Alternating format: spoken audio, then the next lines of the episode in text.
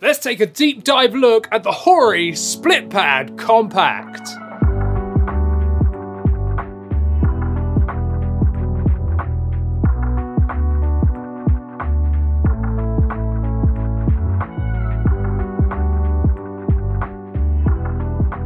So I've already done a first look video, but now I've been using these every single day for two to three weeks now. Here's my full blown review. I do want to say as well, I imported these myself from Japan. This is not a sponsored video, but Hori, if you're watching, feel free to send us some controllers. As the name suggests, these are essentially the Hori SplitPad Pro, but in a more compact form factor for those with small to medium sized hands, whereas larger hands will benefit more from the Split Pad Pro because, well, they're bigger. So let's start with the features and lack thereof. So, what it does have is a D pad, ergonomic grip, larger joysticks than the Joy-Cons, assignable back paddle buttons, and turbo. But what it's lacking is, well, no wireless mode, so they're for handheld only no gyro, no rumble, and no NFC. And I do want to say to all you that are going to comment this, yes, you can dock the Switch whilst these are attached. I use these on my Switch OLED and not had a problem at all. They're available in various colors, but in my opinion, they're not very nice. The best ones by far are these Pokemon editions. I have the Gengar ones, but there are Pikachu ones too. So the Gengar design is absolutely stunning, and it's actually part of the material. You can't feel the paint with your nail, you know, so it won't just chip off or anything like that. It's like actually in the material, which is amazing.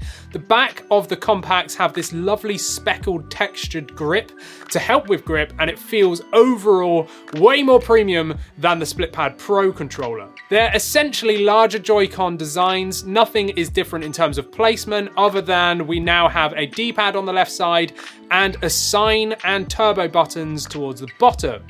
The face buttons and joysticks are also larger than the official Joy-Cons too. I myself have medium-sized hands, so I'm pretty much their target audience here, and I found them way more comfortable than the standard Joy-Cons. They're much more ergonomic with a natural feeling grip. The original Joy-Cons are flat and can be awkward to hold or like reach for the joysticks or even the buttons, but these sit nicely in your hands, letting you reach everything much easier. I found the original Split Pad Pros slightly too large and cumbersome, whereas the split pad compacts are perfect in keeping the overall size of the system down whilst maintaining comfort. For extended gaming periods, these have been absolutely perfect. They are super comfortable, and the overall weight of the system is less than some of the other Joy-Con alternatives that I've tried, meaning the whole thing's lighter, which means you can have even longer gaming sessions. So let's jump into the turbo. So we do have turbo buttons on each side with an LED indicator above the button, which I absolutely absolutely love, and I'll tell you why in a moment. Pressing the turbo button and a button trigger or even the assignable back paddle of your choice will then assign turbo to it. Holding that button will then cause the input to repeat whilst the button is being held. Pressing turbo and the button again will cause the input to be repeated whilst the button is not being held. Holding the button will then pause the turbo until you let go again and then it will resume.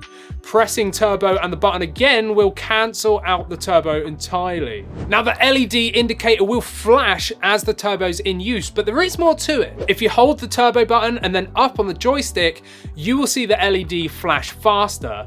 Hold the turbo and move the joystick down and you'll see the LED flash slower. So there's three different turbo speeds all indicated with this LED indicator, which I find amazingly useful to see what setting you're on. The assignable back paddle is an absolute lifesaver. It's by far the best feature of these, but I pretty much exclusively use it for one button, and I'll get into that in a second. You can assign any button, trigger, or D-pad direction to these back paddles, but you can only assign the left side to the left paddle or the right side to the right paddle. So press assign and whatever button, trigger, or D-pad direction you want, and that's pretty much it. You're done. The LED indicator above the assign button will remain lit to tell you that you've assigned something to that paddle, whether it's on the left or the right side. Press assign and the paddle to unassign your choice, and the LED will turn off. So I pretty much only use the assignable back paddle for the joystick clicks, you know, the buttons that press when you press in the joysticks, because some games require that to run or melee or whatever, and I absolutely hate that because I'm like, you know, running around or changing the camera angle, and then when I press it, it like jerks the screen around or whatever, and that really frustrates me. So assigning the joystick presses into the back triggers like makes it so much better. And what I love is that you can detach the controllers or turn off your switch, turn it back on and it will remember what you've assigned. You don't need to reassign every time you use the switch. Now let me tell you about the joysticks because they are spectacular. They're larger than the official Joy-Cons so there's more movement, meaning better accuracy. And my absolute favorite thing here is the thumb grip. The entire top piece of the joystick is coated in a thick rubber with texture that pretty much super glues the joystick to your thumb, giving it amazing grip. This is by far the best joystick thumb grip I have ever felt on any controller that I've tested. The joysticks are also buttery smooth with an amazing resistance, and they return to center right away when you let go. And I'm pleased to tell you there's absolutely no dead zone. So just like the Split Pad Pro, there is no dead zone. Now, I don't know what sticks Hori use, but they're the best on the market by far compared to any other Joy-Con alternative that I have tested. And yes, there's a D-pad, and I absolutely love it. It's a weird matte plastic like the face buttons. It's large with a decent concave to it too. It doesn't stick at all in any direction, and it rolls nicely. So I have pretty much, well, there's just no gripes that I have with the D-pad at all. Let's go to the buttons and the triggers, and there's quite a few of them. So first off, the plus, minus, home, screenshot, turbo, and assign buttons are all plastic with a nice firm actuation, rather than that absolutely horrible, sticky, mushy rubber used on the original Split Pad Pros, which I hated. The face buttons are the same matte feeling plastic as the D-pad and I really do like this material. They're large with a flat top and rounded edges. They are membraned but I have nothing bad to say about them really. Slightly mushy but not the worst I've felt at all and in use you do not notice at all. The triggers are large with ZL and ZR being slightly more loose than the L&R bumpers and the bumpers are pivoted too so you can press right on the edge or right on the top and they work every time. So before I give my opinions on these, what are the price points? Here in the UK they are around 48 pounds and in America you're looking at around $60. So it's pretty much exactly the same price as the Hori Split Pad Pro controllers. They are also launching a case specifically for these from Hori, uh, but they're not available just yet, at least as I'm recording this video. So what are my thoughts? Do I think they are worth buying? Well, they are absolutely hands down better build quality than the Split Pad Pros, in my opinion at least. There's no rattle at all from any of the buttons, any of the triggers, just anything. They are solid, and the overall sort of feel to them is just much nicer, better joystick grip.